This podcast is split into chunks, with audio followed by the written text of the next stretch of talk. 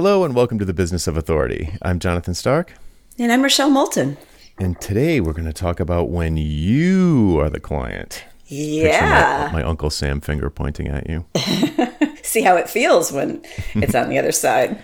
Yeah, I've often, in my mission to rid the world of hourly billing, I've always found or always felt, and I, I think it's true, that the best way to see how nuts hourly billing is is to pay someone hourly for a little while, uh, and and you get the feeling that all your clients have on a regular mm-hmm. basis. You're like, uh, is anything going on? Is any progress being made? Are they making too much? Are they are they burning too much time and not making enough progress? Like, what's going on? What's going on? What's going on? Right. And uh, I, I had two experiences that are kind of like polar opposite in this regard, and and I'll just share those quickly to kind of set the stage so years ago when i first went solo i had a really utilitarian website that i designed myself because i'm not no. I know. It's hard to believe.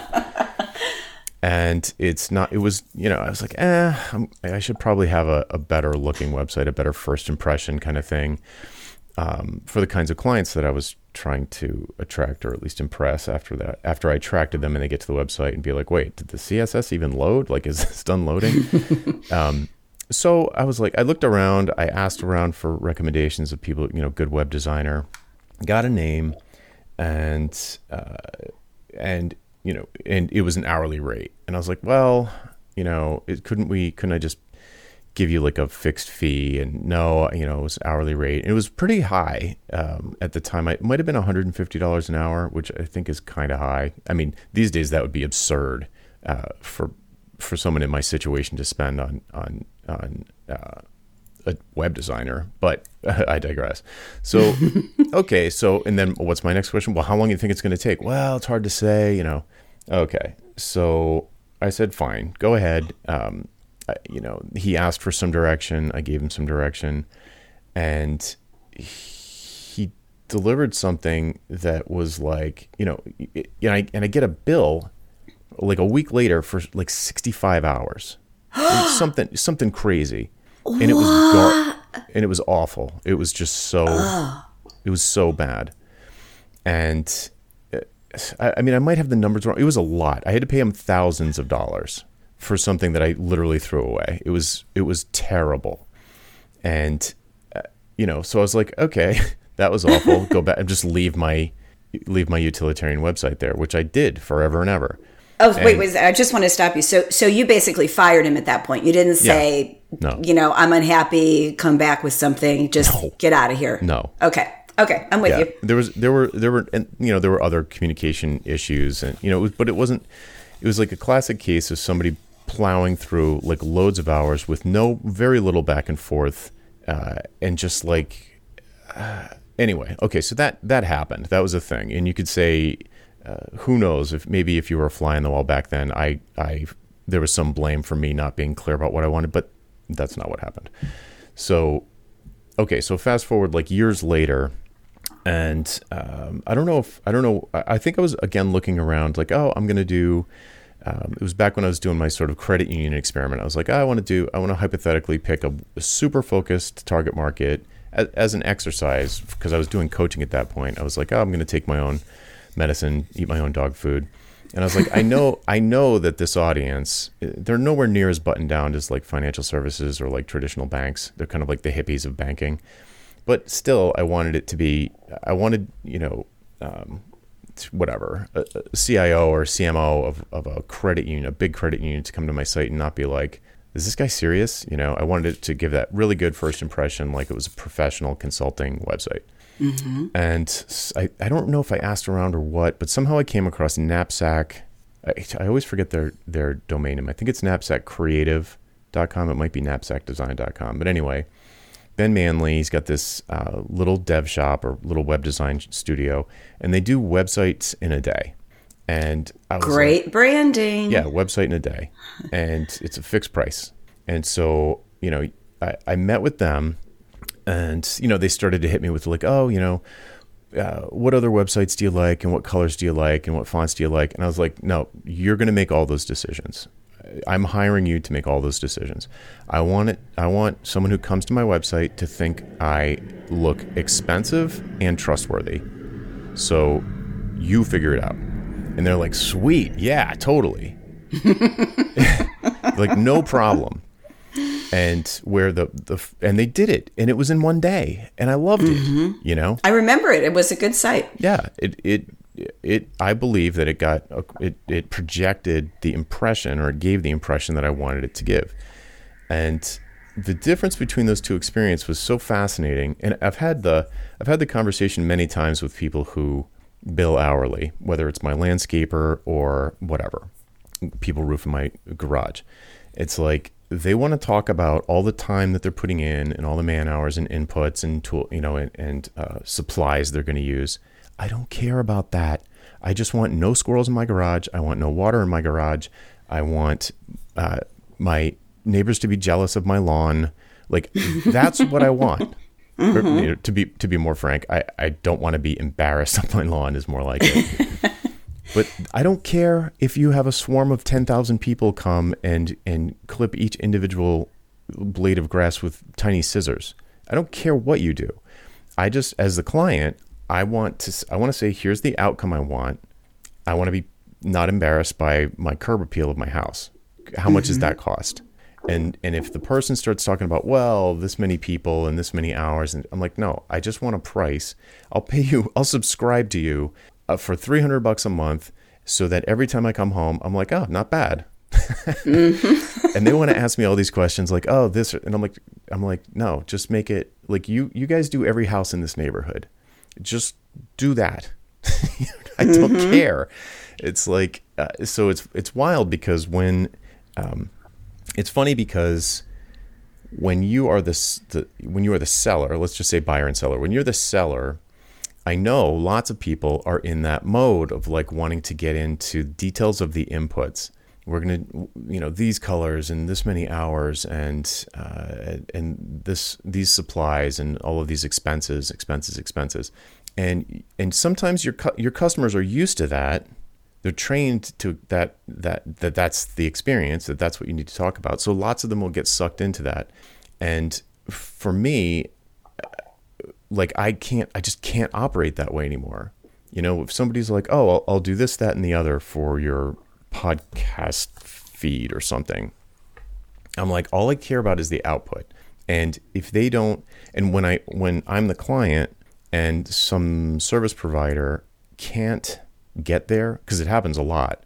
They they're like they can't even think from my side of the table like higher level like what what is the outcome they can't mm-hmm. they can't if they can't switch their brain over to that mode i i can't work with them or i'm or if i do work with them it's in a it's usually well disappointing is a strong word but a lot of times it's like I'm not as satisfied as I could be. I'm thinking about their job too much. I don't want to think about their job. You know, mm-hmm. I just mm-hmm. want the result. So, uh, going through that exercise, whether whether you do that, like I said, with uh, I don't know what's a what's a typical you know landscaper or someone who does your dry cleaning or or cleans your house or whatever. It could be any kind of service. It's a fun exercise to be like, hey, what if I just paid you a fixed monthly fee and and and the the success metric is X, like it's some outcome. So like every time I come home, uh, I'm happy with the way it looks, and like a good like someone who's going to be a good fit with you is going to be like, yeah, great, yeah, let's do that because that gives them an opportunity to dramatically cut their costs. If they can still deliver that that satisfaction with you know not with 10,000 people with tiny pairs of scissors cutting individual blades of grass, then they'll be like, sweet, yeah, no problem. I, I had an experience like that just yesterday. You know, I'm turning over my rental property and I brought the landscaper in to kind of clean it up. And I never discuss what the price is ahead of time because he's always so reasonable. I never worry about it. He's a good guy. He came in, I swear he was there for 20 minutes. Clip, clip, clip, move, move. move. I mean, the guy was like a, a, a whirling dervish. Mm-hmm. And when he was done, it was like night and day. It was like a, a television reno right? And yeah. so he's he's so we're, he's looking at me. Goes, I said, well, do you want me to pay you today, or he's coming back to do some special plantings in a couple days? Or he said, yeah. I goes, um, How's 200 sound? Now, if I sat there and said, Oh, I just paid a landscaper $200 for 20 minutes, you'd go, Boy, that's expensive. I looked at it and said, Look what he did. I got mm-hmm. exactly what I wanted. I only had to deal with it for 20 minutes. The guy's a genius. Here you go. Yeah. Write the check. Yeah, exactly. So, yeah. Yeah, I think that a, a, lot of this comes back to we all have, and I'm going to call it our quirks. And the only reason I'm going to say that is because it's a point of view. Mm-hmm. And so you've got a point of view of outcomes. There are people who have point of view about in- inputs. There are people who want to dictate every little thing. Now, I don't want to work with those people. Right. Um, but some, you know, they do get people to work with them. So I think part of being the client is getting clear on how you want to work and how you're going to measure your happiness. Right. With it. Yeah. Yeah. That's a great point where it's you can make money just being told what to do. Uh, but you know, if you're like building an authority business, that's not that's no. not really the path. I just said it. So it's funny that you you you mentioned that because yesterday I had a phone call with someone that where you know they were like, well, we want to be. we want to be the leader in the industry for the thing that we do. It's like it's kind of up for grabs right now. There's no clear leader. We want to be the leader. And and they were talking to me about pricing and I was like, well, just make yourself the most expensive and everyone will assume you're the leader. and they're like, well, but how will we close any deals? And I'm like, look, the way to be the leader is to act like the leader. And what would a leader mm-hmm. do? A leader would say no to way more customers than you're taking on. A leader would be the most expensive by 50% at least.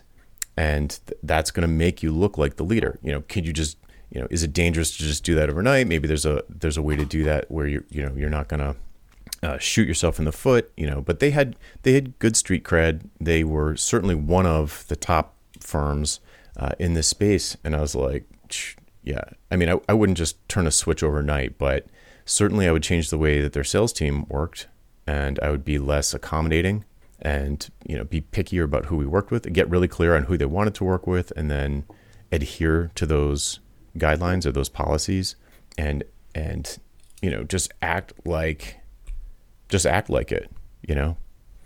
Yeah, it's one of those things where it's simple but not easy. Yeah, that's exactly um, what I said. It's yeah. simple to understand, but it's it's not easy to execute. Yeah. Yeah, and I think when we pick people to work with us, when we are the client, um, and I'm sure we can go through a litany of decisions we made that weren't the best.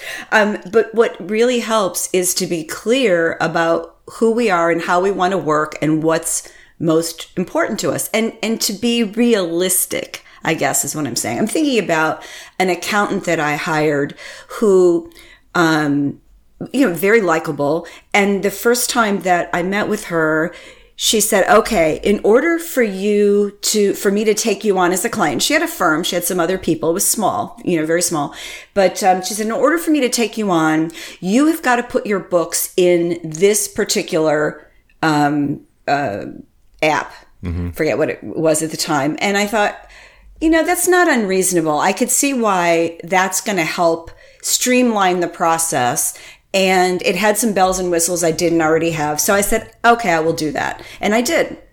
And then that was the last time I ever had any interaction with her. The rest of it was with the staff people who didn't seem to know what they were doing. Mm. And I found out after the fact that she made a, are you ready? 40,000 dollar error on our taxes. And so at that point, I'm like, all right, I'm done. I need someone new. So now this time what I did was I said, I need to find someone who gets what I do and who, who feels it. And I can't tell you how long it took me to find a CPA. And they, I, they, it's not like they had to be in my town. I don't care where they are, as long as they need to understand, you know, California tax rules and they need to understand business. But other than that, and it probably took me three months of looking.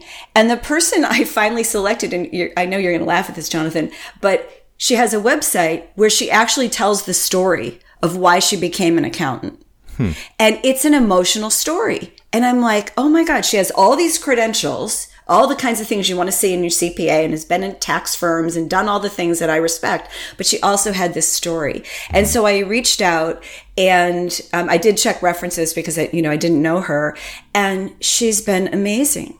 She gets this idea that business is important and taxes are important and meeting regulations are important, but it's also a business with people. And so we market and we brand and we treat people a certain way. So it's, you know, when I did that, that was maybe, I don't know, six or seven years ago, I think that, that I found her. And I just use that for every single person that I work with. I, I just, if somebody can't get the idea of, of the humanity in their business, that it's not just about a number or a website or that they can't get that humanity, I don't work with them. Mm. I know it's not going to turn out well. Would you say that having read that story, it made you believe that she saw things from your perspective? Like, I don't know what the story was, but. Oh, yeah. Well, the story had to do with her father, and he passed away when she was young. And so, you know, that tugs at my heartstrings. And she, you know, lifted herself up. She put herself through school. It was that underdog story. Mm-hmm. And so for me, I love working with underdogs. I mean, I'm an underdog. I love that. So yeah, that's how we bond. That's how I bonded with her. I mean, she didn't know I was reading her website. Right. It's how I bonded with her. And then now, had I met her and she turned out to be, you know, somebody who really didn't know what she was doing or, you know, she was mean or nasty or whatever, I, I wouldn't have hired her, but it all aligned. She, I felt like she was who she said she was. Interesting. and you know and, and yeah and it's it's in this case it's kind of that right brain left brain. But it's i think it's it's key because l- let me give you another example. So i have a client who great guy right but he's got a bit of a temper and so he'll unleash that temper on some of his people he does not do it to me because I do not allow that. it doesn't happen. But I've seen it happen with some other people. And it's not like like a mean, you know, you're terrible kind of a temper. It's just he, he gets upset that something's not getting done. And so I watch this and I don't think that he realizes he's doing this. And so he attracts a certain kind of person to do some of these execution style things. They have to be able to take his temper and not tell him where to go. And so they tend to do things that he says rather than push back. And it's, you know, I'm pretty far removed from this, um, this particular thing, but it's really fascinating to watch that. And I think that that's what can happen is it's, it's like a, a slippery slope. where the the sort of um, negative symbiosis. In other words, like your Yeah, it's kind of like, well, he's the client, so he must be right. Mm. You know? yeah, And so, yeah, so I, what I try to do, and it's not, it's not that, you know, we don't get upset with things that happen, but I try to remember that the person on the other end is human. Mm-hmm. and I try to understand kind of where their point of view, where they're coming from. Now, sometimes I don't want to do that. you know, I'm thinking of a time that I've mentioned before where I hired somebody to help me on a convert kit thing. And and I kept getting these videos on how to do things. And I'm like, you don't understand. I don't want a video about how to do it. I hired you to do it. Go do it. And if you want videos, then this is not going to be a good match. And it just wasn't a good match. Was she a bad person? No. That's just the way she wanted to work. So my point is, and I, I know I'm getting it to this in a very roundabout way, is when you are the client, you still have the responsibility to choose someone who's going to work well with you. And you know, you got to use your spidey sense. yeah, yeah, and and maybe uh, and I think it's there's a, a high degree of self awareness that is helpful when you know you're you just want someone to t- take care of it. Like the example you just gave, it's like I don't want to know how to do it. I want it to remain a black box. I don't even. I I've, I just found out that uh, my accountant's not using QuickBooks Online anymore. Like when I first hired her years ago, it- my stuff was all in QuickBooks, and then we switched to QuickBooks Online. And then at some point, and like I trust her implicitly, and she just is great. And I was like, oh, I, I just went to went to download a P and L for my refi, and I couldn't find, I couldn't like. She's like, oh yeah, we haven't used that in years. what do you need? You know and, and i was just like great like that's what i want and she knows like I don't know if we ever talked about it we probably did like at one point i probably said look i don't want to know anything about this i got you know you were recommended from a close friend I trust you. We met in person. We totally hit it off. I was like, just, just don't get me in trouble. Just make sure everything's taken care of. And uh, yeah, so um, you know, so that that's one example where I don't want to know a thing about it. And then I can think of another fairly recent example from 2019. I had you know our, our mutual VA friend doing uh, some YouTube stuff for me. And for me, the YouTube stuff was very much an experiment. Uh, so I, I just wanted to spend enough money to, to do the test. I wanted to see, see what it was like over on YouTube, see how I felt about it, see how much work it was, see what kind of reaction one can get. And, and I didn't really uh, I mean, I knew what outcome I wanted, you know, like jillions of subscribers, but sh- you know, she couldn't promise that, and I knew it wasn't Right. realistic. So to come at that with like an outcome-based philosophy wasn't wasn't really gonna work because it was it was really R and D essentially. I just would like, oh, I, I just want to spend a little money to goof around and see what happens and see if there's any try like see what I find out. I don't know what I'm at the point where I don't even know if this is worth putting money into, so it's a test. So it was much more micromanagey there because not too bad, but definitely much more. I wanted to know what was going on. I wanted to know what she was trying. I wanted to make suggestions, try other things, kind of brainstorm a little bit more.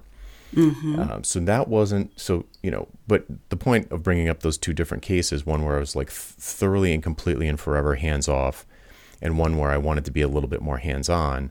It's the I think the importance is knowing that you're not always going to be one way or the other, and it's kind of like, well, how do I want to? Do I want to be a micromanager with this particular thing?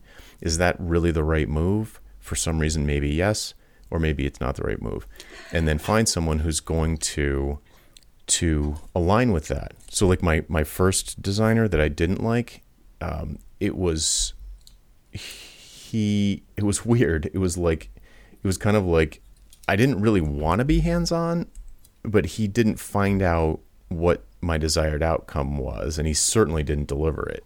'Cause We didn't, you know, we had the conversation, but it just didn't sink in, I guess, or whatever. It was just foreign, and uh, so it was just a mismatch of expectations, like like super bad mismatch of ex- expectations. Well, you know, I want to pick on a word that you said a couple of times, um, and, and it's micromanaging. And I, I think everybody has a visual and a feeling of what that is. I want to replace it though. I want to replace it with the word collaborative, and but it's a it's like a meter, right? Because there there is yeah, um, micromanaging, but to me that's at the far end of one. When you described the YouTube thing, that sounded more collaborative to me. Yeah. And so collaborative, uh, see, for me, I love that, especially when I'm working with creatives or I'm a creative on a project. I want to work collaborative, I, uh, collaboratively in both senses. I want to work collaboratively with my accountant, with my VA. Um, you know, every once in a while, there will be something where I'll say, this just needs to get done and i'm making the decision let's do it but that's the exception not the rule so i think we all have a place on that collaboration meter that feels like a comfort zone Yeah. and maybe we push out of it for different things like you did this a different way because it was new to you and you wanted to learn something and Right. and you wanted to observe and like take that in and then use that to make your next decision more informed Right. so it's I, I just want to make sure I think it's perfectly fine to get in and be involved with someone. The micromanaging to me is where you're telling someone how to do it. Mm-hmm. And you know that's again depends on how you want to work but for me I don't want to hire people where I have to tell them what to do. I want them to be way smarter than me at what they do and I want to be able to listen and interpret and then make decisions based on what they what they say and do. Right. Yeah, I totally agree with that. Right, because it was collaborative, and that's that is what I wanted. Um, and if I thought hard enough about it, I mean, I guess the outcome would be uh, deciding whether or not I wanted to continue using YouTube, or and if so, how to use it. So that would have been the outcome. And if I was going to value price that, the value would have been pretty low. So if if you know if she, if she had been a value pricing type of person, and she had said, "Well, how much do you want to spend to get an answer to that question?" I would have probably said, "Eh, a couple thousand bucks, maybe." Maybe. You know, like it's not. I, I once if it got higher than that, I'd be like, "Yeah, I don't even." It's probably it's probably going to turn into nothing. I'm probably not going to go go hard on YouTube. I, I found, you know, I'm still playing around with it, but It wasn't a bet the business problem. uh, no, hardly. It was kind of like, eh, I feel like it might be, you know, I was kind of like lukewarm on it. But, uh, you know, and it's okay. And I do get a lot of people who are like, wow, I love your videos. And I'm like, and it's cool because they just, you know, that was 2019 and they're all still up there and they still work. So that's cool. That's, and that's like, oh, okay, that's pretty nice. Like a podcast, but, you know, you see somebody talking, it's a little bit more trust building. Um, so Well, maybe maybe the, it's the bet the business thing. Maybe we should talk about that for a 2nd because I think there's a there's a level of importance on some things that doesn't apply to others. You know, so if like you doing the Sure. website, that's high. imp- I wouldn't call it bet the business necessarily, but in some ways it is. I mean, it's it's your it's your storefront, it's your billboard, versus I don't know how you handle a line item on your on your taxes um, you know, I think they're different. And maybe what we do is we invest differently depending on how, how big the, the problem feels to us. Yeah, it's a different risk profile. Yeah. So, right. So uh, it's the, the scary thing though is when Uh, I guess the danger, not scary so much, but the danger is that when something is high risk and high impact, so high likelihood of failure mm-hmm. and a, and it's it's a bad failure if it happens, then that that's when I used to get hired as a consultant because people wanted to hedge, they wanted to Right. mitigate the risk, so they wanted to find someone who had written a book on this thing that they were about to do or was related to this giant prog- project that they needed to get right the first time. And you know, it'd be like a massive migration from one database to another, or it'd be like a, a huge um, push from native apps into mobile web apps and stuff like that. And they didn't they couldn't afford to screw it up because it'd be bad press and then bad then, then the second try there would already be like coming from a, a negative you know like a they'd be digging out of a hole instead of Yeah. starting from scratch and miss the window of opportunity and all these things. So the the danger is that when the risk is very high the the person who's taking the risk can get very hands on at kind of Yeah. like the worst possible time you know mm-hmm. so like it's it's like the car is crashing and the person in the back seat is grabbing the steering wheel from the cabbie you know it's like no that's just going to make it worse you know like well, let that's the, that's when you have to, drive. yeah, you've got to talk them down. Yeah. I mean, and that's when you can use language um, where you're making observations. You know, gee, it looks like you know this is happening, and this is how this is why you're feeling this way. Gee, it feels like maybe da da da da da, or help me understand. That's one of my favorites because you know maybe there's stuff we don't know about and getting them to think through it Mm-hmm. can help them sort of de-stress and de-escalate the situation Right. so yeah Right. yeah no i totally agree those are the and those are as as a consultant those are the fun things to be involved in i mean very stressful but when when you when you do it when you make this big leap i mean it's awesome yeah it's super high value too so you can Yeah. yeah Yeah. And you just kind of you just kind of walk around with a glow for a few days. Yeah, so I guess the point is, you know, there's all these different, um, all these different factors that can go into being a good client in a situation, or really picking a picking a good provider uh, that's going to be appropriate to your needs in a given situation. It's not going to be like a blanket. Um, it's not going to be like a blanket approach across your whole life and business. There's going to be certain things where you, you want to be more collaborative, and certain things where you just want to be totally hands off. Um, and and for some reason, I think the hands off one. I mean, they both require trust. You know, so you got to pick someone that you that you believe is going to operate in your best interest. And well, there's there's an interesting little rabbit hole. So I'm trying to think like how how do I decide whether whether someone is going to operate in my best interest? And it's it's not that I think that they would purposely operate against my best interest because what would be the point? But certain but I I can think of scenarios where someone has been like, you know, me me saying like, here's the outcome that I want, and them like sort of yeah yeah yeah yeah yeah, like yeah I get it, and I can kind of feel like they don't actually they don't. Yeah. so I don't trust that they're going to operate in my best interest because they're not really listening or they don't or they, or they think they are and they just don't understand it. So it's it's not it's not that I'm saying that I wouldn't necessarily trust the person. I just wouldn't I don't trust that they understand what I want. You know what I mean? Well, like that's part of that. Well, that to me, that's part of being the client is making sure that they do understand. And it's almost like, and you wouldn't do it this way. It's almost like, so tell me, what did I just say? Yeah. you know, what, what right. what's you know what's important, and that's why I love proposals so much because you get a chance to lay out something. When I was in big firm consulting, I won a lot of things from my proposals because I listened mm-hmm. and I fed that back in their language so yes. they could feel it. So they, and that was the most important thing is that they want you to get it. So if you, you know, dial that down to, you know, picking an accountant or picking somebody to help you with your website or communication project, whatever those things are, you're just, it's really important that, that you know they know what you want. Mm-hmm. Yeah, because we can't. Yeah, we can't assume. Yeah, and I, I did the exact same thing you do. I would I would write down as verbatim as possible what they told me in the sales interview when I would be asking them the why when we'd be having the why conversation. Mm-hmm. And and so here's the, the sort of irony is, or, or like the ongoing challenge is, um, even so, I think it's probably pretty normal for a client to be nervous that you that you're not going to operate in their best interest because you don't know what their desired outcome is. So it's so it's I think it's a natural subconscious level thing where they're like not so sure that this money they're going to give you is going to turn into positive ROI because they're not so sure that you understand their desired outcome. And even though I think that's a pretty normal state of affairs, they still don't volunteer their desired outcome. In fact, it can take a half an hour or longer to even help them uncover it, mm-hmm. which is bizarre. Yeah.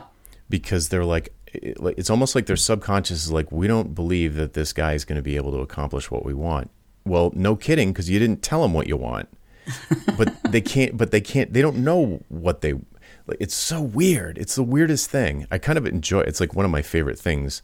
It's, it's like why I don't mind doing sales calls I used to not like doing sales calls.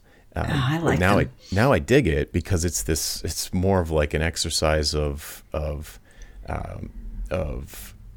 It's almost like you know a really good one. They'll almost have an epiphany where they're like, where they they sort of know gut instinct that they need to hire someone like you to achieve some outcome, but they don't naturally share that with you. So you have to be like, well, why why do this project at all? This is going to be a big deal, you know. Why hire so mm-hmm. you know you're gonna have to hire even if you don't hire me, you're gonna have to hire somebody really expensive. This is gonna take a long time.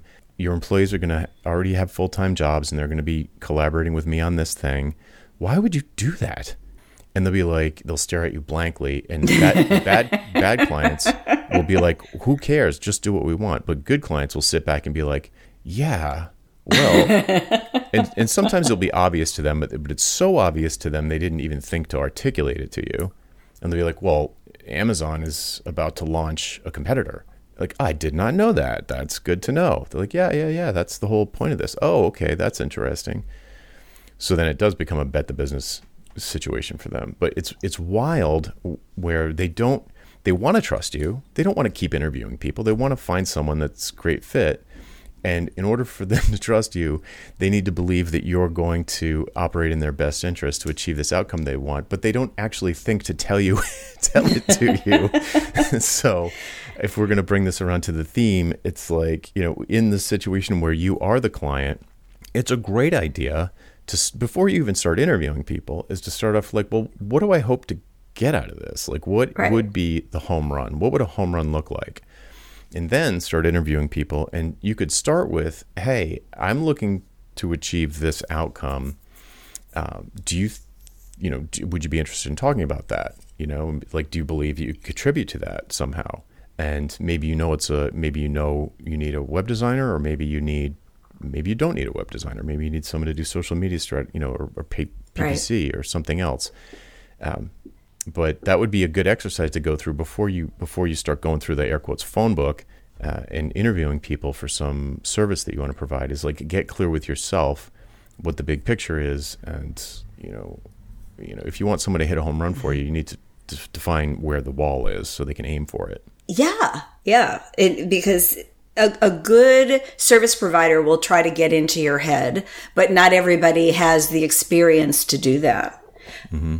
There's there's a, another thing I'm not sure where this all fits in, but respect. And you know, I don't want to work with someone I don't respect.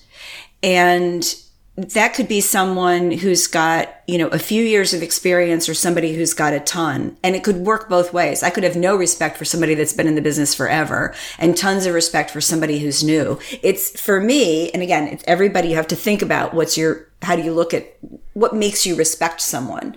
So I want to make sure that they're aligned with my values. An example would be if I were interviewing accountants and the first thing they said is, well, you could save a ton of money if you didn't take credit cards because then you wouldn't have transaction fees. So nothing wrong with bringing that up, but I would say, yes, but. Mm-hmm. It's what allows people to trust me when they don't know me and to really feel like they've got a money back guarantee. It's, mm-hmm. it's, it's just an important tenet of my business and it's, a, it's an expense I don't want to say I don't care about it. I'd love it if it was less, but I'm not going to get rid of it. Right. So it's like things like that. So if, if we had a discussion and then the person said, I just really think that's wrong. I just think you're just leaving so much money on the table. I, I would kind of go, they don't get me. Yeah. It's probably not a good fit. Or somebody else would go, Oh, okay, I get that. All right. Well, let's talk about, you know, this other thing over here. Mm-hmm. It's that, it's that respect. And I think it's relatively easy in the front end to decide if you could respect someone. You can look at their website, you see how they talk, you see their um, their testimonials. If they don't have them on the website, you can probably find them on LinkedIn. You get that sense for how their values and their style connect with yours. And then, of course, you know, once you start working with someone, that's when you know it really starts to to come head to head. Mm. Yeah, for sure. Yeah, you know, I mean, there's plenty of people to choose from in in most cases. Like, why not work with somebody that you click with? You know, it's not just. It's, yeah. I feel like I feel like it's it's on the spec this sort of pyramid of of of resonating. You know, respect is in there, mm-hmm. trust is in there. Um, yeah. Values being values. aligned is in there. Yeah. I put values kind of like right at the bottom for me. That's my base. Mm-hmm.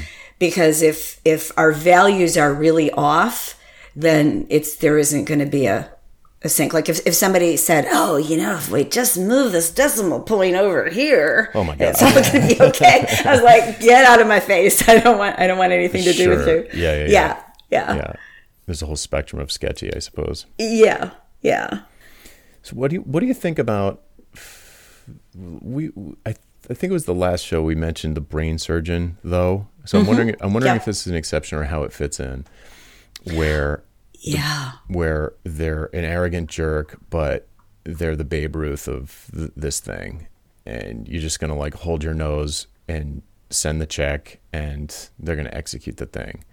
Is that yeah I, is it like my, my worldview that i'm like i don't have to i don't have I, there's I don't need anything bad enough to hire that guy. Yeah, See, it's funny. I, I think we're both in the same place on that because that was my my initial reaction is I don't want to hire somebody like that. But I would say if I suddenly got you know a, a brain tumor or this right. terrible disease, yes, I'd want a, a brain surgeon. I think that there are organizations that need brain surgeons. Absolutely. Um, and I'm thinking about when I was when I was in a, a, large consulting firm, there was a guy who ran this one practice, and oh, like if you look up arrogant in the dictionary, there's his picture. And the guy was, he was a genius, but he was just a miserable human being. Mm. And so we didn't let him touch anybody junior in any organization because they would just put the kibosh on him. We only let him deal with this very narrow, um, kind of uh, very senior advisor in very, very big companies. So we maybe let him loose Yes, at the client. Yeah. I'm sorry.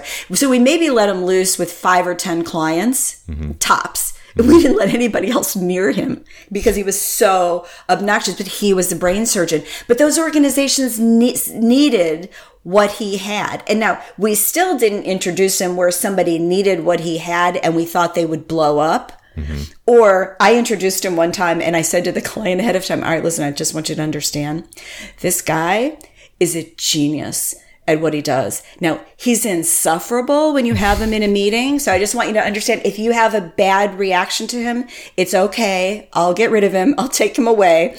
but I want you to hear what he has to say. And so by framing it that way, you know, I was like the brain surgeon's assistant, I guess, in that case. But by framing it that way, it gave them a way to choose or not choose. Yeah. But yeah, I, I, I, I, I don't want a brain surgeon type in my day to day business. Yeah. Yeah. Although, you know what? You might, you might buy products from a brain surgeon type, I suppose. I mean, That's a great point. I I, I have I'm I'm thinking of particular people who I like a lot better in book form than on the phone. oh, one in particular. Mm-hmm. Love his books. Ugh. Not just have one. no I- no tolerance for for the yeah, person. Yeah. Yeah, I can think of a few, but you're right. Like the books are great. Yeah, and see, for me, and again, everybody's different. Where I draw the line is if somebody does something that's truly obnoxious, um, and you know, somebody who's on like a far end political spectrum that believes, you know, everybody should just die, like that kind of stuff. I, I don't want to read what they write. I don't care how genius it is. I, I'm not letting that into my into my brain. Um, but yeah, but we're talking about people that are talking That's about case. Like yeah, we're talking about people who are experts at something. And and you know, there's still I mean the the one person I think we both have in mind, I I won't be reading any of his new books, assuming he has some. I just I just at the point where I don't really care what he has to say. There are other people who can talk about that same kind of thing in a in a way that I like to support. Uh-huh. Well, to, back to the brain surgeon thing for one second, like the metaphor specifically, Yeah. um, it ties in with what we were talking about earlier, where there's a super high risk and the impact, like the likelihood and impact are both really high. And so you start to care about the other nice to haves a little less. yeah. And uh, yeah, so that I just don't, I don't have that situation. Like I don't have a situation that I can think of where the risk is really high and the the, the likelihood and the impact are both really high. But if so, then I, maybe I would look for uh, do a little bit more one-dimensional search, if you will. So like really just like who's the best in the world. I don't care what their bedside manner is like. I'm not gonna I'm not marrying them. I'm gonna be unconscious for you know I might have one meeting with them or two meetings with them and then be unconscious for eight hours and then n- never talk to them again. So it kind of doesn't matter what the bedside manner is. Yeah, we had a guy like that at, at Andersen, and he had a, a- a- an expertise. Um, I, I'm not saying he was obnoxious. I'm just saying smart wise. He was a brain surgeon, and his expertise was compensation plans for partnerships, which is really complicated for, for big partnerships. I mean, like a two person partnership, you probably wouldn't call him in, but he was super expensive, super technical, um, very very focused on what he did. And I mean, it's like he lived, ate, and, and breathed it. I, I, don't know that I've ever seen anything quite like it. But the guy was a about a genius. specialty. Yeah. And so, but we knew when to bring him in. And people generally just welcomed him in. And plus, in partnerships, when you're doing pay, there's lots of people. So you have to make a lot of people happy. So I believe, having only seen him in action on the front end, I believe he had some skill sets with getting partners to listen to each other, or he hmm. would never have been successful hmm. in that. But but that's would be an example of something that's pretty arcane. And you can have somebody like that in a big firm because he's super specialized and he's got all these other people out there finding the opportunities for him. He doesn't have to market himself. He just has to close the deal when he gets introduced to a, a potential client. Right, right.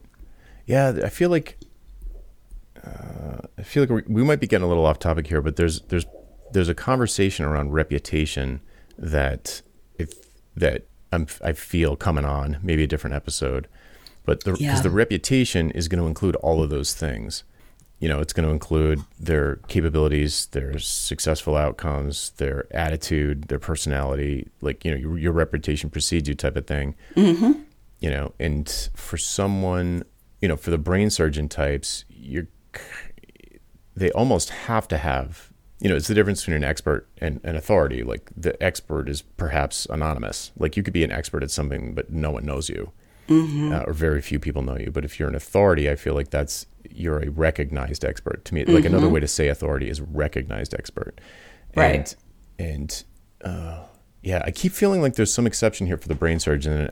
But anyway, most people are not looking for that. I think in in the context of this episode, you know, I, I really I really love the exercise of being more conscious of your interaction with providers, whatever you call them, sellers, service people who sell services to you, whether it's you know your dry cleaning or lawn, whatever, you know, lawn care, what it doesn't matter, but you know, um, you know, what? whatever, nanny, I don't care. It's like like if you if you're more conscious of like okay, what um, what is the home run here, you know? Like I suppose it's a no, no. I guess it could be a subscription thing, like an ongoing relationship. Like, what's the home run? What what's the outcome right. that I'm looking for here? And it, am, do I normally find myself focusing on the inputs, like you know, like work from home, and I see how long the landscapers are here for. It's not long, you know, but it's a team of people, and they've got like expensive equipment, and they come out. But I don't care about any of that. Uh, but I I could imagine if I was like, um, if I didn't have this bigger picture of what I was hoping to accomplish, like what my desired outcome was, I could say, you know, I could imagine emailing Tom from the landscaping company and saying, Tom, the guys were only here for like half as long as they were the last time, and the bill was the same. What gives? Mm-hmm. You know, and being right. like focused on the inputs instead of being satisfied, saying like, was it worth what I paid for the outcome? So I, I think it's a good exercise. And then, uh, and why is it good? Because then when you are on the other side of the table and you're meeting with a prospect, you will you will be more empathetic with the situation that they're in. Yes. And yeah. So they they might ask you and talk about inputs a lot, but what they really need to get across to you is the underlying motivation. What's the big picture? What is the what would be a home run? It's like, hey, I, you want to hit a home run for them, don't you? Well, ask what it is. Mm-hmm. You know, mm-hmm. it's like it's like you know you don't want to show up to a, a, a basketball game with a baseball bat it's you want to have like you want to be prepared to potentially achieve this outcome so it really helps to know what it is you know where is the target that i'm aiming for and and like we were saying before it's it's it's super it's almost a paradox they will almost never tell you what it is unless you dig almost never you know i'm, I'm thinking back to my landscaper discussion yesterday and there were these big rocks. You know, we use a lot of rocks in landscaping in Palm Springs, but this is a small space. And there were these three plants, and two of them had died, but they had these rocks around them that looked like little kids doing a campfire. I hate those rocks, and I didn't like them before, but I'd spent a lot of money on other stuff. So I'm like, "Hey, Anders, what do you what do you think? Should we get rid of the rocks?" And he looked at him. He goes, "Well, you know, they're sort of okay." And and I said, "Yeah, they've not given me clean desert. So he goes in and he pulls, and these rocks are, I don't know, they're probably 20 or 30 pounds a piece. He picks up the rocks and it was like instantly, it was perfect. And he goes, you're right, no rocks. Let's get rid of all of them. And so, you know, he piled them up and taught me how to say rock in Spanish. So, um, the, the, the, you know, the point is like when you start to see that and you can work collaboratively and, you know, I, I wasn't saying absolutely the rocks didn't need to be there. I was trying to figure it out. And mm-hmm. when he moved the rocks, I was like, oh, that's perfect. So you have that, mm-hmm. that collaborative thing. But the other thing I don't want to forget is, is when you are the client and you're working with these other people, these people may wind up referring work to you. Um, I've had it happen a lot where um, either my accountant will say, well, you know, you should really talk to Rochelle about this, or my VA has introduced me to some of her clients. And sometimes it's just where we'll have an hour brainstorm about something. But I had one of her clients very generously give me an hour of his time on something that was really technical that I was stuck on. Mm. And I, I kind of didn't know what to do. I didn't know who to hire.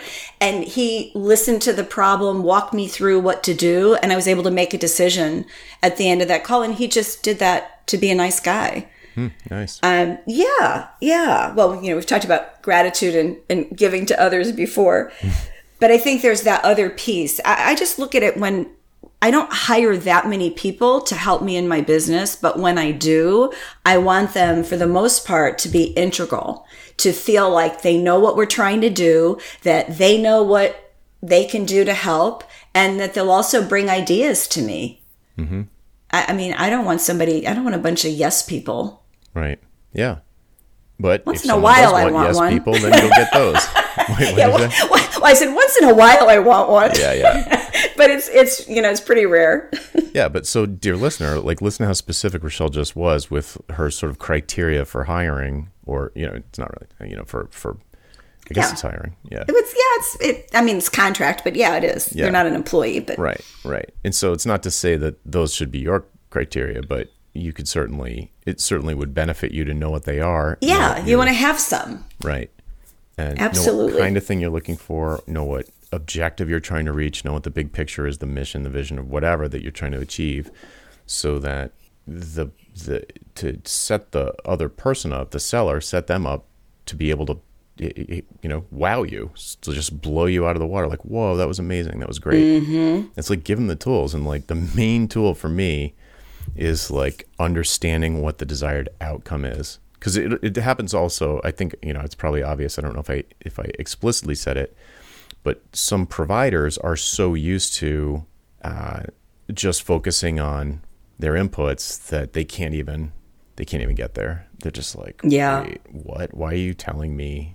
You know like i'm just gonna code as fast as i can and when it's done it's done. It's like no it's not what i really because the, the and here's here's the problem. The the reason why that's a problem is because almost any kind of service i'm trying i'm scanning my memory bank i can't really think of a service in which the service provider doesn't have to make a million little decisions that they're not going to consult with you.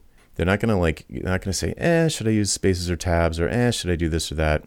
As you're doing something like whether it's whether it's babysitting or or doing the lawn or building a web app, there are going to be a lot of decisions that they ma- million decisions that they make on the fly as they're doing things, and they're not going to stop to ask you every single one. So if they don't know the big picture, sometimes you could think of it as a commander's intent. If you Google that, it's kind of a similar thing. A very clear objective, then they can knowing that then when these million decisions come up, if there are any little forks in the road that would end up adding up to a big disconnect, they're going to be more likely to pick the right path and end up closer to the bullseye. There's a hilarious Seinfeld video. You can find it on YouTube um, uh, where Jerry's got a carpenter redoing his kitchen. And the guy's in his house for like months, and he just asks him every, "Do you want this hinge or that hinge?" And he's like, uh, "The the one on the right hand." Why do you want that one? I don't know. I just it's hilarious. So there's just a lot of a million little decisions that go into every engagement, and and you want to arm them with the the person who's doing it. You want to let them know what they're trying to get at, so that they can make better decisions as they're doing it.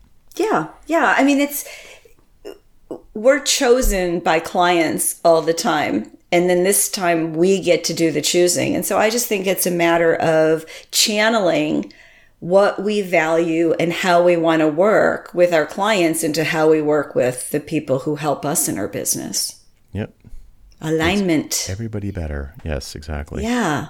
Well, and, and we learn lessons along the way too. I mean, uh, you know, I've I've learned some lessons, and they're not just that I chose the wrong person, but that I I didn't, you know, maybe I didn't give them the tool they need to be successful. Once I chose someone who is wired a certain way, it's then in my obligation to make sure that I give them what they need in that regard because I knew it going in.